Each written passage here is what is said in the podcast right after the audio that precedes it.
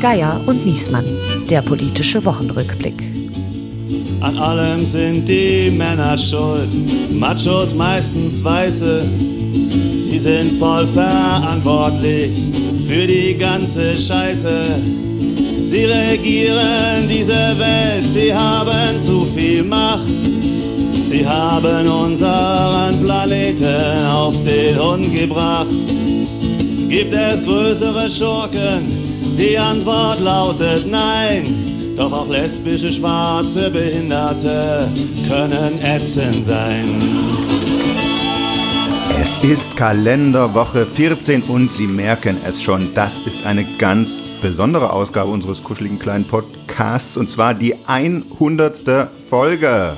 Yay! Und zu diesem Anlass wollten wir Ihnen, liebe Hörerinnen und Hörer, etwas wirklich ganz Besonderes bieten und uns persönlich einen wirklich großen Wunsch erfüllen mit einem ganz besonderen Gast. Ich war ja vorige Woche, äh, die treuen Hörer wissen es noch, unterwegs mit dem König von England äh, in Berlin bei seinem Berlin-Besuch, aber das war für mich kein Vergleich mit dem heutigen von und zu, den wir als Gast eingeladen haben. Sie kennen ihn alle als Maler, als Buchautor und vor allem natürlich als Liedermacher. Er hat alle deutschen Bands beeinflusst und unzählige deutschsprachige Klassiker geschrieben. Äh, einen hören wir gerade noch im Hintergrund.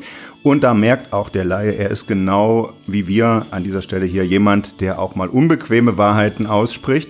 Diesen Song haben übrigens die Toten Hosen von ihm nachgespielt. Außerdem haben sie äh, etliche Lieder von ihm schreiben lassen. Zum Beispiel die Charthits Schön sein, schiebt den Wald zurück ins Meer und ich würde nie zum FC Bayern München gehen. Aber auch andere Fans seiner Arbeit haben schon seine Songs gesungen. Udo Lindenberg, die Schröders, Queen Bee mit Ina Müller, Rantanplan und natürlich die Lassie Singers, die er einst mitgegründet hat. Insgesamt 19 Musikalben hat er veröffentlicht mit Hits wie Okapi-Poster, Herzscheiße, Nana Muskuri-Konzert, Schilddrüsenunterfunktion und viele mehr. Und, unfassbar eigentlich, außerdem hat er auch noch 10 Bücher geschrieben. 2005 platzierte sich zum Beispiel Neues von Gott auf der Spiegel-Bestsellerliste und jetzt das ganz neue Buch neu auf dem Markt, Angst vor Gott.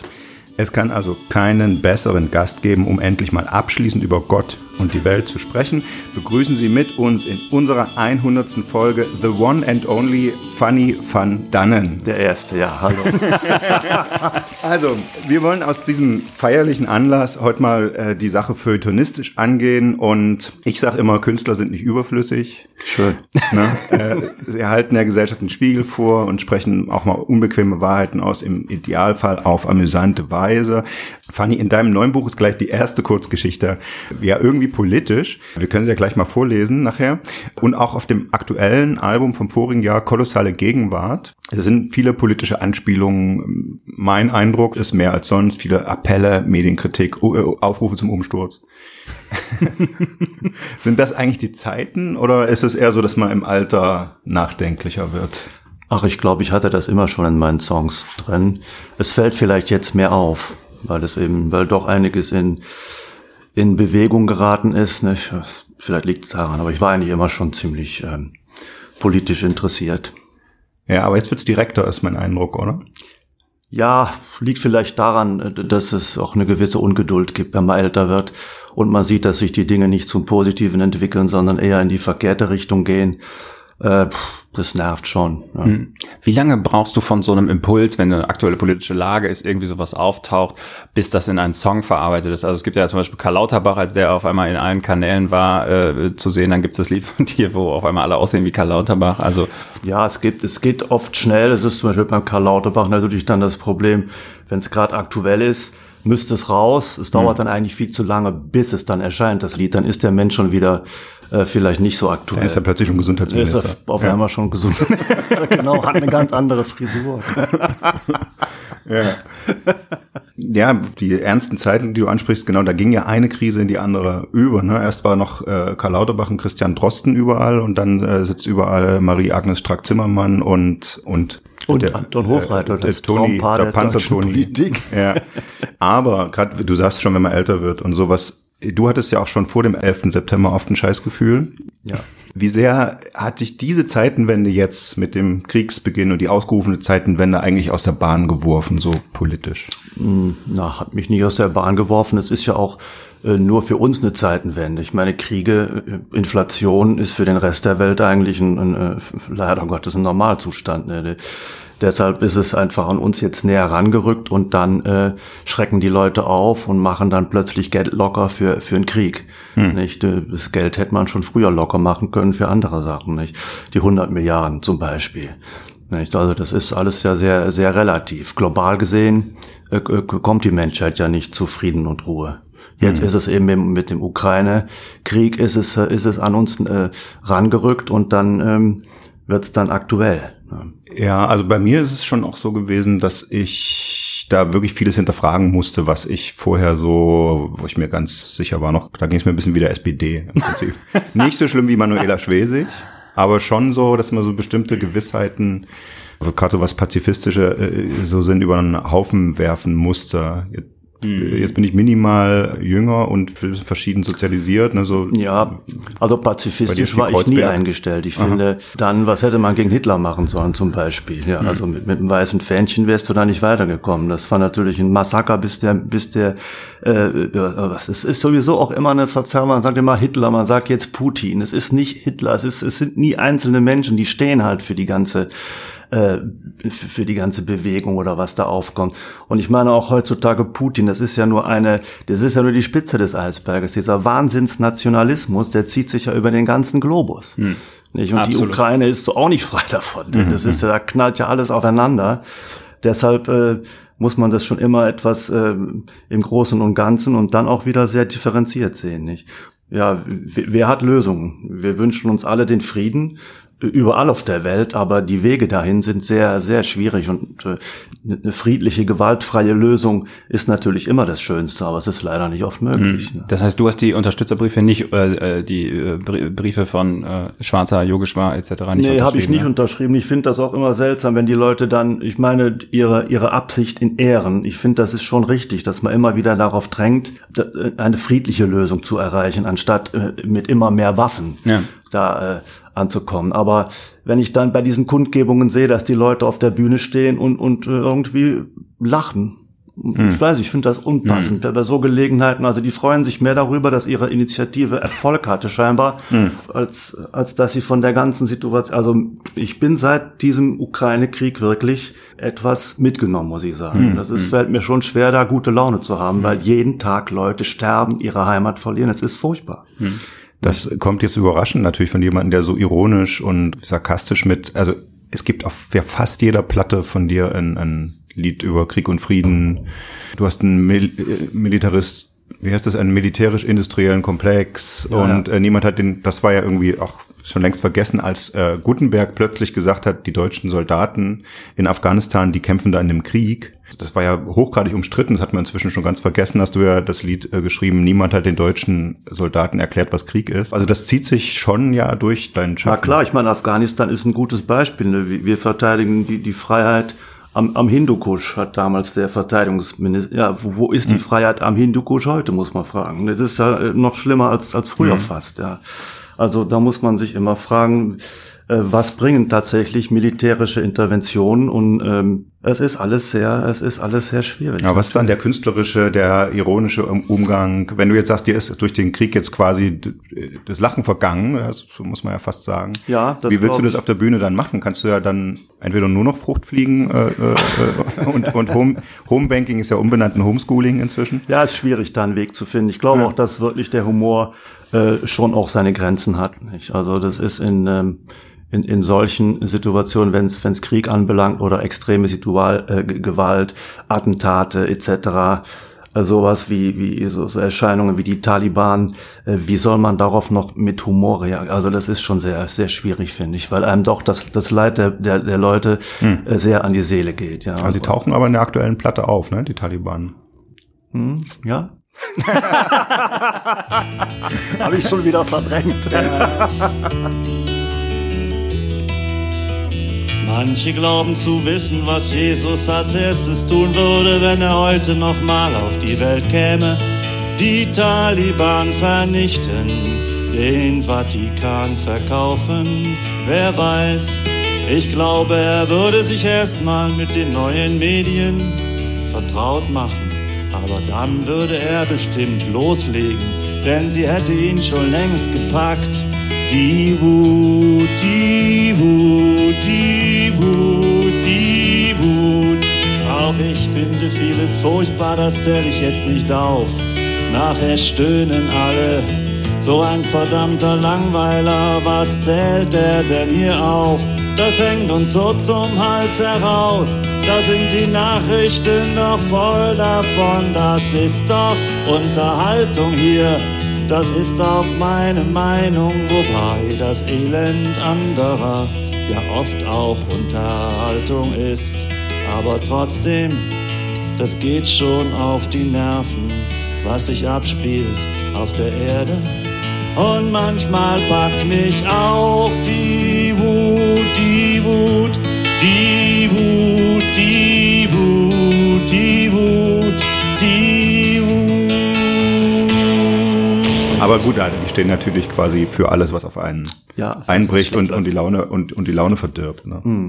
Aber ich meine, Taliban wäre zum Beispiel auch ein Beispiel. Mit solchen Leuten ist ja auch mit einer pazifistischen Einstellung überhaupt mit, mit einer Einstellung nicht beizukommen, die für diese, man muss ja die Mentalität äh, dieser Leute sehen.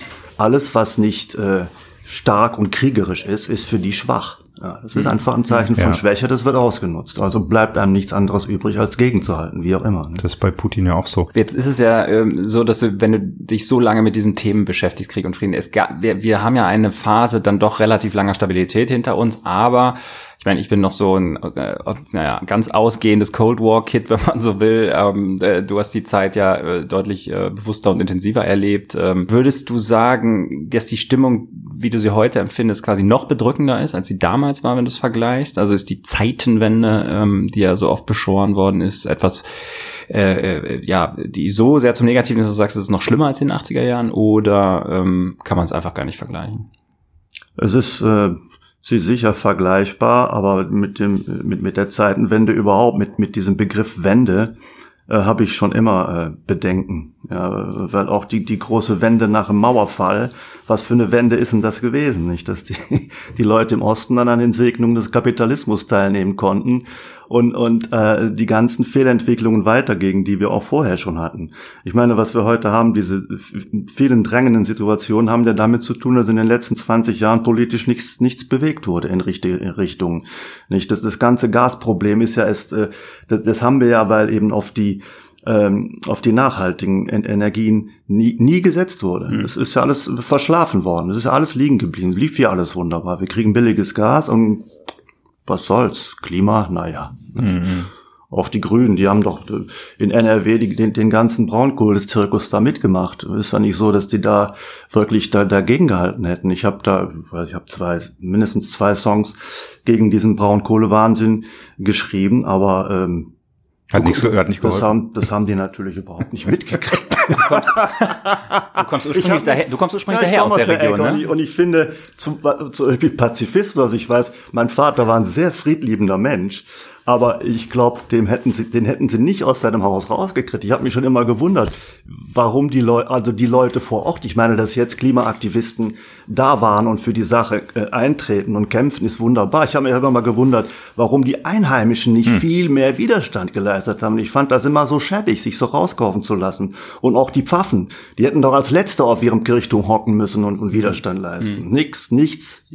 Traurig. Du bist in der Nähe des, des Lützerer, äh, Ja, das ist nicht weit weg von uns, so 30, 40 Kilometer. Das ist dann schon manchmal seltsam gewesen, wenn ich nach Hause fuhr mit dem Auto und dann stehst du auf einmal vorm Zaun und da ist ein Dorf gar nicht mehr da, was, was du kanntest. Ja, das war schon, also mich, ich fand das immer schon, also allein, also vom, vom klimatechnischen äh, Standpunkt aus gesehen, äh, sowieso schlecht. Aber auch den Leuten tatsächlich die Heimat wegzubaggern, das fand ich auch schon immer eine Riesenschweinerei. Ja, da nicht. Also alleine deshalb schon hätte man schon nach anderen Lösungen lange, lange suchen müssen. Denkst du, dass das daher kommt, dass du so viel auch schreibst über Heimat und Fa Hallo Heimat, äh, gut, Vaterland hat noch ein bisschen andere, da geht's ja auch ums Volk, ja. ne? aber äh, das ist ja schon auch ein Thema, was dir irgendwie umzutreiben scheint, äh, weil du da so erstens weggegangen bist, ne? irgendwie Ende der 70er nach Berlin und zweitens gesehen hast, wie da den Leuten die, die Heimat weggebaggert wurde. Ja, ja, sicher. Aber ich finde, weil Heimat ist ja leider auch ein Begriff, der so ähm, durch die Nazi-Zeit eben so eigentlich in, in, in, in negativen äh, Beigeschmack gekriegt hat. Aber ich fand, äh, ich finde, Heimat ist ja eigentlich etwas Schönes, eine Heimatverbundenheit, das zu schätzen, woher man kommt, die Sprache, die, die Muttersprache zu schätzen. Das ist ja eigentlich etwas sehr, sehr Wertvolles. Und das sollte man zum Beispiel auch in dieser ganzen Flüchtlingsdebatte nicht, nicht vergessen. Es wird ja immer so getan, ja, wenn Flüchtlinge dann flüchten, äh, klar, dann sind sie aus dem Elend weg. Aber dann fängt für viele das neue Elend ja auch erst an, nicht? Und, und wie schwierig das ist, in einem anderen, einem fremden Land eine neue Heimat zu finden, das ist, äh, das ist enorm. Und da werden auch ständig die falschen Entscheidungen getroffen. Nicht? Wenn man das hört, da in, in 300 äh, Einwohnerdörfer werden dann Container hingepackt und 400 geflüchtete Menschen untergebracht, anstatt die Leute vernünftig zu, zu verteilen. Nicht? Also das sind alles eigentlich Geschichten, die äh, schon, schon längst bekannt sein müssten, aber äh, es wird immer noch falsch gemacht. Hm. Du kommst aus dem Süden, wie fühlst du dich im Norden? Du kamst wegen der Liebe, was ist aus ihr geworden? Beruflich hast du Fuß gefasst, wie ist dein Berliner Zimmer? Ja, alles kann man nicht haben und irgendwas fehlt immer. Und Heimat ist ein großes Wort, da spielt ja so viel rein auch global. Ich meine, das Internet kann eine Heimat sein. Hallo Heimat, hey hallo. Hallo Heimat, Land aus Strom.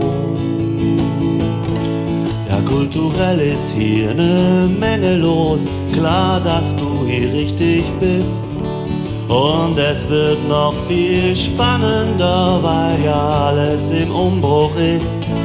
Diese alten Begriffe wie links und rechts, wie Fortschritt und unten und oben, die sind alle in Bewegung, da hat sich jetzt schon viel verschoben.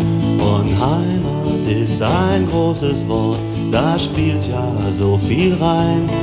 Auch global, ich meine, das Internet kann eine Heimat sein. Hallo Heimat. Wenn man älter wird, hat man ja nur wenige Möglichkeiten, mit neuen Zeiten umzugehen. Also man kann entweder ähm, eine Überanpassung machen, da ist unser Paradebeispiel Bernd Ulrich, der Vize-Chefredakteur der Zeit, äh, der vor Schreck über 60 Jahre alt werden gleich Veganer geworden ist und ein Buch mit Luisa Neubauer geschrieben hat. Also Grüße gehen raus an beide. Oder man ähm, schaltet genau in die andere Richtung um und sagt Sturheit, ja, also Harald Schmidt, Martenstein, die dann nur noch Witze über die Gendersprache machen oder auch darüber schimpfen. Da habe ich übrigens erzählt, dass Martenstein mich ja äh, verprügelt hat in einer seiner Kolumnen neulich, weil Genau, du hast, du hast geschrieben, dass ein Buch von so einem Klimawandelleugner gefährlich sei ja. und das ist Diktat also das ist der erste Schritt in die Diktatur zu behaupten, dass Bücher gefährlich ja, sind. Da habe ich ja. gedacht, dass hat der was, recht. Hat, hat er recht. Und da habe ich aber gedacht, was ist eigentlich aus dem großen Harald Martenstein geworden, dass der sich an so einem kleinen Schreiberling wie mir auf einmal reiben muss? Tat mir naja, fast ein bisschen der, in der Seele weh. Ich, ich, ich merke das ja bei mir selbst. Also mit dem Älterwerden sozusagen, dann kommt eine neue Generation nach, die die Sachen anders sieht. Ne? Es klingt jetzt mega alt, aber das ist natürlich alle 20 Jahre oder sowas so. Und äh, äh, die hören dann Scheißmusik und äh, äh, äh ne, so. so. Ich weiß gar nicht, ob die alle noch alle Fanny van Dann Platten haben überhaupt. nee, das habe ich gerade noch im Radio. Ich habe im Radio ein Stück gehört von einer Frauenstimme und ich dachte mir, verdammt, wie kann man so eine Scheiße aufnehmen und davon ausgehen, dass das Leute mögen? Und dann äh, war die Musik zu Ende, da meint die Moderatorin, also so eine tolle Freiburg, eine der schönsten Frauenstimmen des Planeten oder so. Also die fand das Stück so super ja. toll. Ja. Und das, das meine ich, die, du hast zwei Möglichkeiten zu reagieren, zum Beispiel auch bei der Gendersprache. Du kannst dich daran entweder überanpassen und dann ständig äh, auch in der gesprochenen Sprache mit Sternchen sprechen und das ernst meinen. Oder du kannst halt einen riesen Fass aufmachen und ständig sagen, ja, Entschuldigung, der weibliche Kanzler, das geht sehr wohl, weil Kanzler ist die Berufsbezeichnung. Es gibt ja auch eine männliche Person, die männliche Person, kann man machen. Ja. Aber warum? Das sind die, die mir immer die Leserbriefe schreiben. Ja, genau. Will, willst du so ein Leserbriefschreiber sein? Und deswegen. Äh, Also meine Enkelin meinte letztens, ähm, ja, sie kriegt ja jetzt ein Schwesterchen. Und dann ähm, haben wir sie gefragt, wie soll das Schwesterchen denn heißen? Anton, meint sie. Und dann meinte ja, Anton ist vielleicht eher ein Name für für einen Jungen. Naja, das Schwesterchen könnte ja auch ein Junge sein. ja, also Die ist schon angekommen. Das ist die Generation. Aber man könnte, Ton, man könnte sich auf Toni einigen, das geht für Jungs und Mädels. Haben wir Ne? dann auch überlegt, genau. ja, Bist du der Typ Überanpasser oder bist du eher der Typ Aber ich, Verweigerer? sagen wir mal, ich verstehe natürlich, ich verstehe die Gründe und die Impulse, aber ich finde insgesamt sollte man da mal etwas nachsichtiger miteinander umgehen und nicht jeden Menschen in die Tonne treten, der sich da vertut. Nicht? Also finde ich alles jetzt nicht so wichtig. Ne? Und ich meine, so Leute wie Martin Steingott, die müssen halt ihre Kolumnen schreiben oder was. Die müssen im Prinzip so viel schreiben. Vielleicht. da brauchst du eine Masche, genau. Na, vielleicht. äh, Ah, Ein so ein Kolümchen in der Woche, das schafft man noch, oder? Naja, aber über die, über die vielen, über die vielen Jahre. Also ich Ja. kann mich an Martenstein früher erinnern. Ich habe den schon in den 80er Jahren im Tagesspiegel echt mit Gewinn gelesen. Das Ja. ist eigentlich ein toller. Ja. ein Das toller ist ja gerade der. Punkt. Also jung war, war gut. Aber ich habe das dann- manchmal dann in diesen Zeitmagazinen, glaube ich, sind Hm. diese Kolumnen und da hatte ich das Gefühl, mein, der Typ sitzt nur noch vorm, äh, vorm Bildschirm und checkt irgendwelche aktuellen äh, Ja. Nicht und, und Sachen und bespricht da und schreibt dann was dazu. Natürlich fällt ihm zu jedem Scheiß was ein, aber es ist nicht Ja, unbedingt. aber er muss sich dann halt auf das Niveau Niesmann herablassen. Das ist natürlich bitter. Dann. Naja, also äh, grundsätzlich ein anderes Beispiel, was mir einfällt, ist ja Reinhard May, der andere große Berliner Macher. Mach, andere, jetzt habe ich mich auch noch da bei dem Witz versprochen. der andere große Berliner Liedermacher. Ähm, aber der ist ja ein ganzes Stück älter als, als du. Und der hält ja eisern am Pazifismus, wie er ihn sich vorstellt, fest. Und für mich waren das auch immer Klassiker, habe ich schon mal erzählt, meine Söhne gebe ich nicht und sowas. Ist das eigentlich auch so eine Sturheit wie bei den vorher genannten? Oder findest du, das ist Prinzipientreue und da muss man seinen Hut ziehen? Wenn er jetzt sagt, Waffen sind immer schlecht, keine Also Panzer. Ich finde die. Position grundsätzlich gut und ich finde auch gut, dass Leute daran festhalten. Aber das muss ich ja nicht. Ne? Also das sollte jeder für sich entscheiden, was da, was, was er oder sie für vertretbar hält. Hm. Also ich würde, ich habe ja auch vier Jungs und ich würde auch alles dafür tun, dass die nicht äh, Soldaten wären, sein müssten. Ja. Aber wir reden natürlich äh, jetzt als Generation der Glücklichen, nicht? Wenn ich mir vorstelle, also das ist ja ist eben dieser Wahnsinn im, im Leben, wenn man sich vorstellt, ich hätte diese vier Jungs vor 80 oder 70 Jahren gekriegt, dann hätte, hätte ich sie vielleicht schon gar nicht mehr, nicht? Und wir haben das wahnsinnige Glück gehabt, in dieser Nachkriegszeit zu leben, die eben eine Friedenszeit für uns war. Ja, kann man nur glücklich sein. Alle wissen, dass Regen nass ist, dass es schön ist, wenn die Sonne scheint. Alle wissen, wie hässlich Hass ist und dass man Tränen weint. Alle wissen, wie wichtig Öl und wie wertvoll die Musik ist. Aber niemand hat den deutschen Soldaten gesagt, was Krieg ist. Ich weiß, was Worte bewirken können und der Bäcker kennt sein Brot. Auch der Bestatter weiß, wovon er lebt, sein Arbeitgeber ist der Tod. Und Nietzsche hat uns allen gesagt, dass das Leben nicht ohne Musik ist. Aber niemand hat den deutschen Soldaten gesagt, was Krieg ist. Wieso wissen denn deutsche Soldaten nicht, was Krieg ist? Ausgerechnet deutsche Soldaten wissen nicht, was Krieg ist. Wir haben es schon gesagt, Fanny van Dannen hat ein neues Buch in den Buchläden und bei Amazon natürlich. Es heißt Angst vor Gott im Tiamat Verlag und äh, sehr zu empfehlen äh, sind so Miniaturen, Kurzgeschichten äh, und viele Gedichte. Ich will nicht so viel verraten, aber eins heißt Geier, also ist auf jeden Fall zu empfehlen. Äh, genau, das, das Ganze startet aber mit einer mit einer kleinen Geschichte, die heißt Nach dem Abendbrot und wie sich das für eine anständige Schriftstellerlesung gehört, äh, bringen wir Ihnen das jetzt zu Gehör. Die Flüchtlinge werden immer frecher. sagt Elvira Schmitz zu ihrem Mann, dem pensionierten Kämmerer. Jetzt wollen die Ukrainer vor der Tagesschau auch noch ihre Nationalhymne hören. Ach Quatsch. Sagt Herbert. Du bist so oft online. Lass mich jetzt bitte Fußball gucken. Das nennst du Fußball? Lacht Elvira. Diese müden Millionäre verarschen dich und die 50.000 im Stadion doch nach Strich und Faden. Auweia, jetzt hat er einen umgehauen. Ja, ja. Sagt Herbert verärgert. Das war ein dummes Foul. Jetzt zeigt der Schiri auch noch rot. Elvira grinst. Schalt um, das wird nichts mehr. Zu zehnt wird das ein elendes Gewürge, das wirst du sehen. Ach du. Herbert winkt ab. Gerade hättest du noch gegen Geflüchtete und jetzt gegen harmlose Sportler, die ihr Bestes geben. Ich weiß nicht, ob wir noch zusammenpassen. Wird schon gehen. Sagt seine Frau. Ich verlass dich nicht. Du bist ein lieber Kerl. Danke. Sagt Herbert und holt sich ein Bier aus dem Kühlschrank. Prost auf die Zivilisation. Wie kommst du denn auf die? Fragt Elvira. Weil ich froh bin, dass es so etwas Schönes wie Fußball gibt und weil ich froh bin, dass wir Menschen aus dem Mittelmeer vor dem Ertrinken retten und ihnen ein neues Zuhause anbieten. Was bieten wir? Fragt Elvira. Bist du noch ganz bei Trost? Wer hat die eingeladen? Die steigen auf irgendwelche maroden Kähne und wollen gerettet werden. Die setzen ihr Leben und das ihrer Kinder aufs Spiel und sagen, macht mal, rettet uns, nehmt uns auf. Wir sind ja Menschen. Ja, sind sie doch. Sagt Herbert. Ja, aber was für welche? Ruft Elvira. Das ist Erpressung.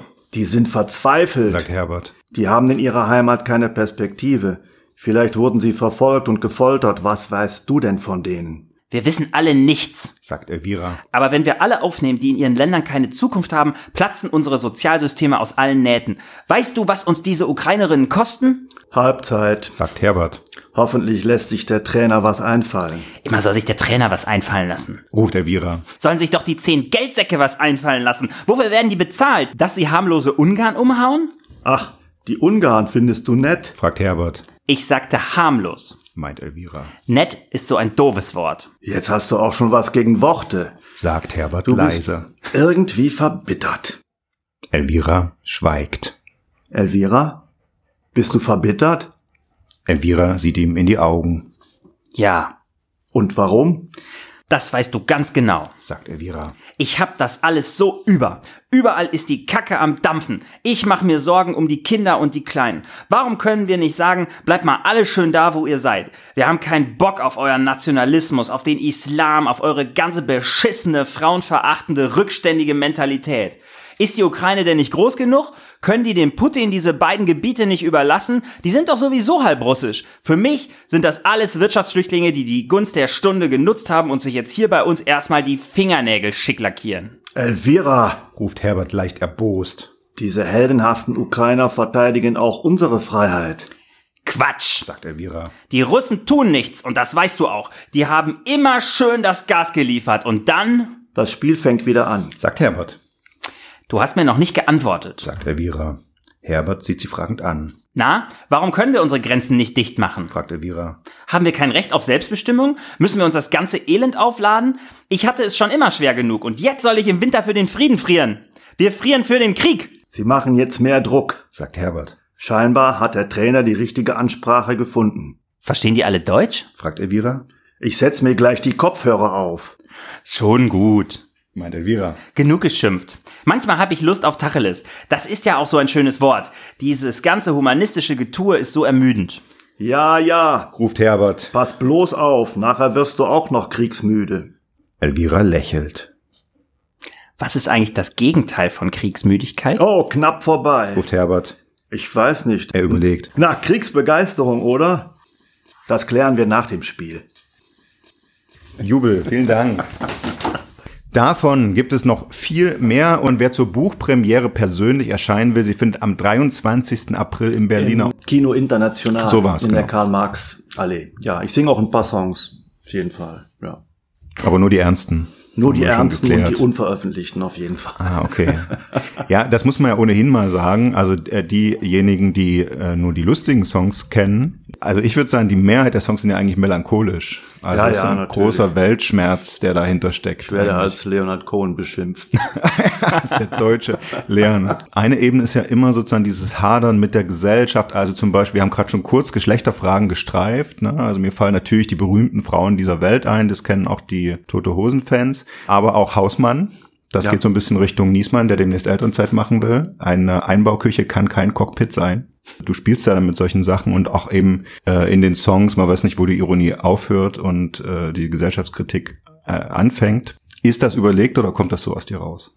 Teils, teils. Es ist überlegt, es kommt aber auch aus mir raus, weil es ja auch äh, die Realität spiegelt, finde ich nicht. Äh, es ist auch, es ist doch oft so, dass die die Männer in gewissen Bereichen das Sagen haben, aber äh, anderswo ist auch ist es auch andersrum, nicht? Da ist da sind die Frauen durchaus sehr sehr bestimmt und das wäre, glaube ich, auch verkehrt jetzt für die äh, für das Elend der Menschheit nur die Männer verantwortlich genau. zu machen. Also jetzt ist es aufgelöst, kleinen, der Anfang mit, mit den Männern, die an allem schuld sind, war auch Weil die kleinen Machos ganz, werden ja schließlich von den, von den Muttis erzogen. Nicht? Das sind auch noch die Frauen daran schuld. Der Aufschrei des Feminismus ist uns sicher. Der Shitstorm kommt jetzt. Ja, sowieso schon mit dem Einstiegslied mit den lesbischen schwarzen Behinderten.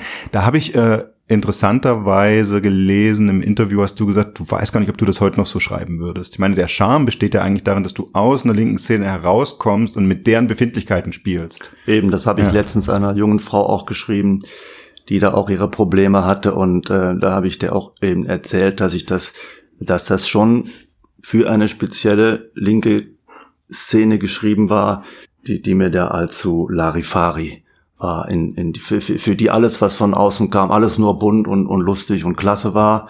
Äh, und das Deutsche war immer natürlich äh, doof und blöd und restriktiv. Aber wer nach Deutschland kam, äh, musste sich eigentlich nicht besonders integrieren, auch die Sprache nicht lernen. Nicht? Mhm. Man hatte in der Kita äh, Plenar, äh, Plänen, Plenar heißt es oder wie, äh, da wurde dann noch mal extra übersetzt, nicht? Das dauerte dann vier Stunden oder fünf Stunden. Vom Elternabend Und, oder was? Ja, so eine Informationsveranstaltung, mhm, wenn man vielleicht mal geäußert hat, dass das nicht schlecht wäre, wenn die Leute auch etwas Deutsch können würden, dann war man schon gleich unter unter Nazi-Verdacht, mhm. ja, dass man und die ganzen Minderheiten sind per se äh, die besseren Menschen sozusagen. Das ist ja das, was da ge gebrochen wird. Und warum geht das heute nicht mehr? Ich meine, diese Einstellung gibt's ja irgendwie immer noch. Doch, das geht, ja. das geht heute auch noch, ja doch. Das Aber geht da. Ich hätte das wahrscheinlich heute, weil alles hat seine Zeit, das hätte ich wahrscheinlich heute dann nochmal anders formuliert, denke ich mhm. hier und da, weiß ich nicht, aber wahrscheinlich schon. Das würde ich aber auch. Ich würde, ich singe auch den Song so, wie er ist, auch noch immer. Äh, ich, man kann es nicht ändern. Ich habe gehört, das ist auch auf Nazi-Veranstaltungen, Demos gelaufen, das Lied. Aber äh, davor ist man, glaube ich, nie gefeit. Mhm. Also das mhm. etwas Wobei da sind die Nazis nicht bis zur letzten Strophe gekommen, wo äh. es heißt, natürlich bin ich kein Rassist und hab vom Brett keinen Kopf. Ja. Äh, andersrum. Aber das würden die wahrscheinlich auch überhören. Oder denken, das ist ironisch. ja, es ist kompliziert. Ich habe mich ja ein bisschen in meinen Deutschleistungskurs zurückversetzt gefühlt, als ich jetzt seine Geschichten gelesen habe und so, weil du regst ja schon zum Nachdenken an, auch diese Geschichte, die wir jetzt gerade gelesen haben. Ähm, jetzt ist es natürlich auch verpönt, den Autor selber nach einer Interpretation zu fragen. Also das unterstehe ich äh, mich natürlich. In der Regel kommentiere ich aber auch meine Lieder oder, oder meine, meine Geschichten nicht. Äh, aber ausnahmsweise schon, wenn ich merke, dass wirklich jemand äh, verstehen möchte, aber es irgendwie nicht, nicht kann. Und, und wenn einfach ein paar Informationen fehlen fürs bessere Verständnis, mache ich das gern. Ich hatte einen Virus entdeckt und damit das Böse besiegt. Dann stieg ich in den Bus und fuhr ans Meer. Ein greiser Kapitän bat mich, bitte finde meinen Schatz. Ich sagte gut, aber es kann ein Weilchen dauern. Angenommen, ich finde ihn und du bist schon gestorben, soll ich ihn dann behalten oder was? Er schüttelte den Kopf und sagte, nein, nein, nein, nein, nein, denn wenn ich tot bin, gehört der Schatz Wladimir Putin. Wladimir Putins Cousine. Oft hab ich an dich gedacht, Wladimir Putins Cousine. Du hast mir Glück gebracht, also ich stach in See und fand den Schatz nach etwa einem Jahr. Der Kapitän war tot, ich ging zum Bahnhof. Ich nahm den Zug nach Moskau, schlief gleich ein und als ich aufwachte, bemerkte ich die Schöne gegenüber. Sie sah mich an und fragte frech, na, wem gehört denn dieser Schatz? Ich sagte, der gehört Wladimir Putin. Das trifft sich aber gut, rief sie, denn ich bin seine Cousine Ludmilla. Da kannst du mir ja den Schatz gleich für ihn mitgeben. Erst dachte ich, pass auf, die will dich reinlegen, Alter. Aber dann sagte ich mir, so dreist kann niemand sein. Und obendrein so unverschämt mich für so doof zu halten. Und ich sagte, oh Ludmilla, so ein toller Zufall, so ein toller Zufall. Das wieder ein Jahr, das wieder Ich stieg in Warschau aus und sah mich um. Ich heiratete eine Polin. Wir sind immer noch sehr glücklich. Manchmal denke ich zwar schade. Jetzt werde ich den Wladimir Putin wohl nie persönlich kennenlernen. Aber was ist wichtiger, die Liebe oder der Kreml-Chef? Na also. Wladimir Putins Cousine. Oft hab ich an dich gedacht. Das ist von, das ist von 2002. Ja, ja, da gab es ja die lustige Geschichte, da war ich in St. Petersburg fürs Goethe-Institut, dann habe ich Wladimir Putin gesungen. Äh, und dann fiel der Ton aus. Da ging die, ging die Anlage nicht mehr. Wirklich so? da ist ja Wladimir Putin ja so eine Art äh, Sagenfigur. Was macht eigentlich die Faszination von Putin aus? Oder hat sie damals schon, schon ausgemacht, 2002? Das ist keine äh, Faszination der Person, sondern äh, mich faszinieren dann eher, eher Namen, genauso wie Nana Muskuri, dieser tolle Name, nicht? Und äh, Wladimir Putin, das ist Ja, einfach, okay. das hat so eine, eine, eine, eine, eine Gravität, ja, ein Gewicht, dies, allen dieses, nicht dieses, wie, ja, fast schon zaristisch, finde ich. Es, es ist schon, der Anklang ist schon da. Ne? Ja, ja, aber er ist ja schon auch als, als Person faszinierend. Also diese ganze KGB-Geschichte in Dresden, und er spricht Deutsch und jetzt auch, wie er sich dann offenbar in diesen Wahn verstiegen hat während der Corona-Isolation und so. Also es ist ja wirklich äh, Gerade wenn man ihn an, an diesem langen Tisch dann sitzen sieht. Das hat schon humoreske Züge. ja, das wird schon. Ich fand immer beeindruckend diese, dieser Auftritt im Kreml, wenn diese beiden Ja. großen, hochherrschaftlichen Tore da aufgezogen werden, ne, wo die in den USA schreien sie dann, the President of the United States, und da heißt es ja, Wladimir, Wladimir. Ja, aber es ist natürlich eine russische Tradition, dieser Pomp und dieser Popanz. Und äh, es ist ja, ist ja im Prinzip wie, wie früher, wenn man durch die Eremitage geht, als ich da in St. Petersburg war, das, das erschlägt einen ja, die, diese Pracht, dieses Vergoldete, dieses, dieser Reichtum, dieser Wahnsinn und, und was für ein Kontrast zu der russischen Realität von damals. Und so ist es ja mit, mit Putin auch jetzt, dieser Popanz. Und wie sieht die russische Realität aus? nicht? Wann Das war das in Petersburg? Äh, fünf Jahre her, glaube ich, oder so. fünf oder sechs Jahre her, ja. Und was ist da sonst hängen geblieben? Es gibt ja so ein paar Leute, die so äh, Russland-Connections immer aus besten Motivationen heraus hatten und die jetzt alle nicht so richtig wissen, wohin mit sich. Also äh, Matthias Platzek, der, der das deutsch-russische Forum äh, geleitet hat, der ist quasi untergetaucht jetzt, weil es ihm irgendwie so peinlich ist. Ach, ich finde, das ist Quatsch, das ist einem das Bein. Ich finde, ich fand, das hatte immer sehr gute Gründe, den, die Verständigung mit, mit Russland zu suchen. Das ist ein riesiges Land in unserer Nähe sozusagen. Warum sollten wir auch gerade nach der, äh, nach dem Zweiten Weltkrieg, nach diesem Wahnsinn, nicht versuchen, mit diesem Land gute Beziehungen zu haben? Nicht, das wird jetzt alles so äh, in die Tonne getreten und, und jeder wird als Idiot dargestellt, der sich um gute Beziehungen zu Russland bemüht hat. Das finde ich, finde ich einfach un unmöglich. Ja, zumal wir ja die Debatte genau andersrum führen würden, wenn das nicht so gewesen wäre. Ne? Also mal angenommen, es hätte das nicht gegeben, diese Versuche, dann hätten jetzt alle gesagt, na Seta hätte mal versucht, dann wäre wär der Putin nicht in die Ukraine einmarschiert. Also die, die also die Ex-Post-Deutungen sind da ja immer recht einfach. ähm, Äh, die mehr entgegenzukommen. meinst du? ja, ja, klar. Ja. Na, und bei diesem Treffen, was, auf was für Leute bist du da getroffen? Ist das dann auch so Zivilgesellschaft, die selbst sagen, Putin nervt? Äh, Ach, ich habe ja mit, mit russischen Menschen eigentlich keinen Kontakt gehabt. Okay. Das war, ich bin da zwei, dreimal aufgetreten, habe meine Lieder gesungen. Ansonsten lernst du halt die Leute vom Goethe-Institut kennen. Der Eindruck, den ich hatte, war eher, dass äh, sich für das Goethe-Institut da kein, kein Mensch großartig interessiert. Das läuft halt so äh, äh, halt äh, an allem vorbei, würde ich mal sagen.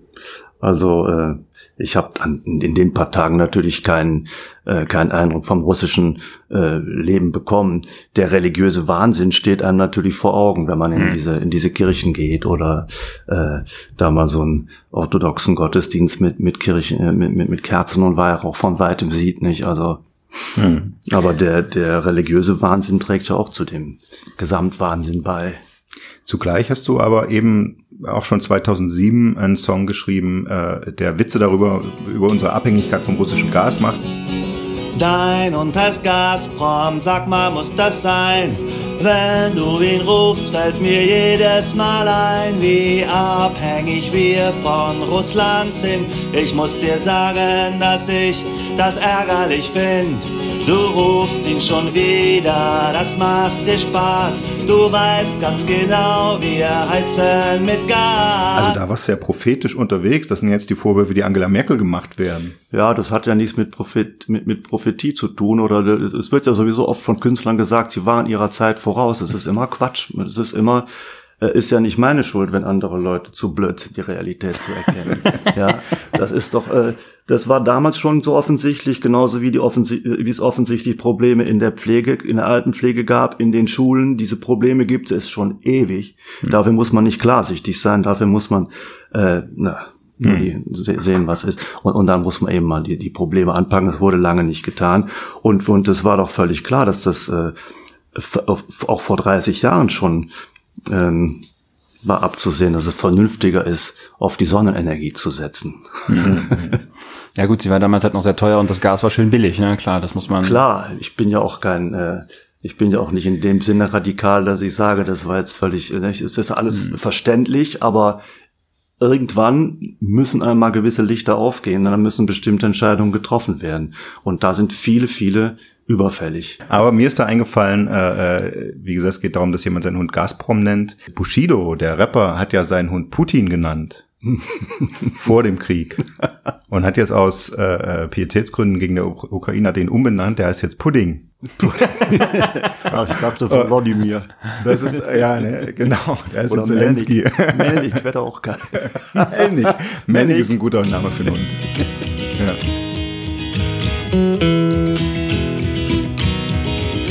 Wir dachten an Fridays for Future, aber dann sahen wir Markus Söder. Und danach kam Wladimir Putin, neben ihm ging Gerhard Schröder. Der Papst kam mit Angela Merkel am Arm, das konnte schon irritieren. Aber alle waren da, um gegen den Zustand der Welt zu protestieren. Auch Donald Trump stand auf einem Wagen und machte einen Riesenkrach. Und immer wieder war jemand zu sehen, der sah aus wie Karl Lauterbach. Verdammt, wie ist das denn möglich? Gibt es denn nicht nur den einen? Manchmal ist er so groß wie ein Basketballspieler und manchmal sieht man einen ganz kleinen. Aber dann schlug ich die Augen auf, ich war aufgewacht. Und was glauben Sie, wer mich ansieht? Genau, Karl Lauterbach. Und er sagt, ich will mal so sagen, Sie müssen mich richtig verstehen. Wenn die meisten sich richtig verhalten, kann es doch noch gut ausgehen. Da wurde ich irre glücklich, um nicht den Verstand zu verlieren. Und außerdem, um gegen den Zustand der Welt zu protestieren. Lass uns als letztes vielleicht mal gucken, genau. Du hast schon den Karl Lauterbach-Song erwähnt äh, und es gibt einen Westerwelle-Song, den, den spielst du wahrscheinlich nicht mehr, ne? Der hat sich nee, nee, das war ja so eine ähnliche Geschichte wie mit Lauterbach. Das war ja auch so ein Mann, der einfach eine Zeit lang äh, auf allen Kanälen vertreten war. Überall war Westerwelle zu sehen, wie es eben dann mit Karl Lauterbach auch so passiert ist. Ja, und das war eine so Spiegelung darauf, dass du dann von ihm träumst, weil er so omnipräsent ja. ist. Gibt es denn Persönlichkeiten, die zu einem Song oder zu einer Kurzgeschichte oder zu einem Gedicht taugen? Kann man, kann man sich vorstellen, Angela Merkel Song von dir kommt? Angela Merkel habe ich schon einen Song, ja. Ach, gibt's schon? Ist ja dann immer die Frage, ob es ein, ob's ein gelungener Song ist, nicht? Es ist, äh, es ist halt ein, ein Song, der braucht ein bisschen Zeit. ja. Oder gerade habe ich einen, da geht's, äh, da spielt eben auch Elon Musk eine Rolle. Also wir ja. werden die Erde verlassen, nicht? Die hat uns eigentlich kein Glück gebracht. Wir suchen ein neues, neues Land. Äh, ne? Ah, doch, klar, gibt's immer wieder. Und Olaf Scholz, eignet der sich als Charakter für eins deiner Lieder oder ja, wird's schwierig? Hat ja Randy Newman schon gemacht, Short People. Ne? Aber Robert Habeck müsste doch Potenzial haben. Habeck vielleicht auch, ja. Aber ich klapper jetzt wirklich nicht alle äh, die Öffentlichkeit ab. Ja, nach, äh, nicht so diese, Wir wären dafür. dieses Ausnutzen. immer, immer nach Verwertbarkeit. Die Menschen nach Verwertbarkeit abklopfen. Nein, das stimmt, das macht man nicht.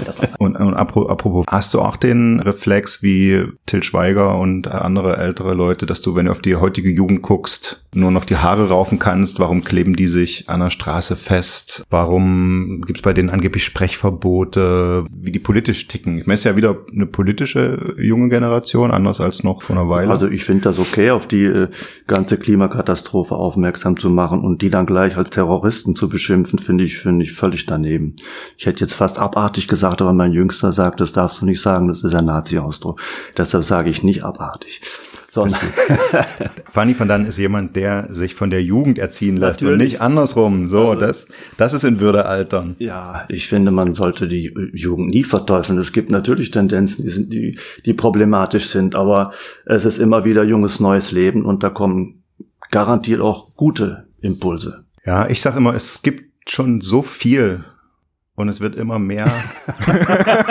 Ja, schön gesagt, schön gesagt. Und wir können alles kaufen. Aber am besten ist immer noch. Sich zusammenraufen. Es gibt Sicherheitsgurte für Hunde. Es gibt Uhren, die halten gesund. Es gibt intelligente Raketen. Es gibt Duschen für den Mund. Es gibt Schokolade für Vögel. Es gibt Schönheitskuren für Katzen. Es gibt gefährliche Kugelschreiber. Es gibt sogar was gegen Glatzen. Es gibt schon so viel und es wird immer mehr. Und wir können alles kaufen. Aber am besten ist immer noch saufen, saufen, saufen. Saufen, saufen, saufen, saufen, saufen, fressen und ficken. Saufen, saufen, saufen und die Kinder Bier holen schicken. Wir stoßen darauf an, auf das neue Buch von Fanny van Dann. Kaufen Sie sich's alle und lachen Sie und denken Sie nach. Auf unsere hundertste Folge. Prost. Prost. Und Prost. nächste Woche sind Osterferien. Da könnt ihr ohne Podcast saufen. Und wir kommen danach zurück und sagen vielen Dank fürs Hören und vielen lieben Dank an Fanny van Dann. Ich danke auch. Tschüss. Okay. Sie sagen, für das Glück ist es nie zu spät. Es wartet zwischen Wirklichkeit und Realität. Das Geld liegt auf der Straße, so große Haufen. Aber am besten ist immer noch saufen, saufen, saufen. Saufen, saufen, saufen, saufen, saufen, fressen und ficken. Saufen, saufen, saufen und die Kinder Bier holen schicken. Dankeschön. Merci.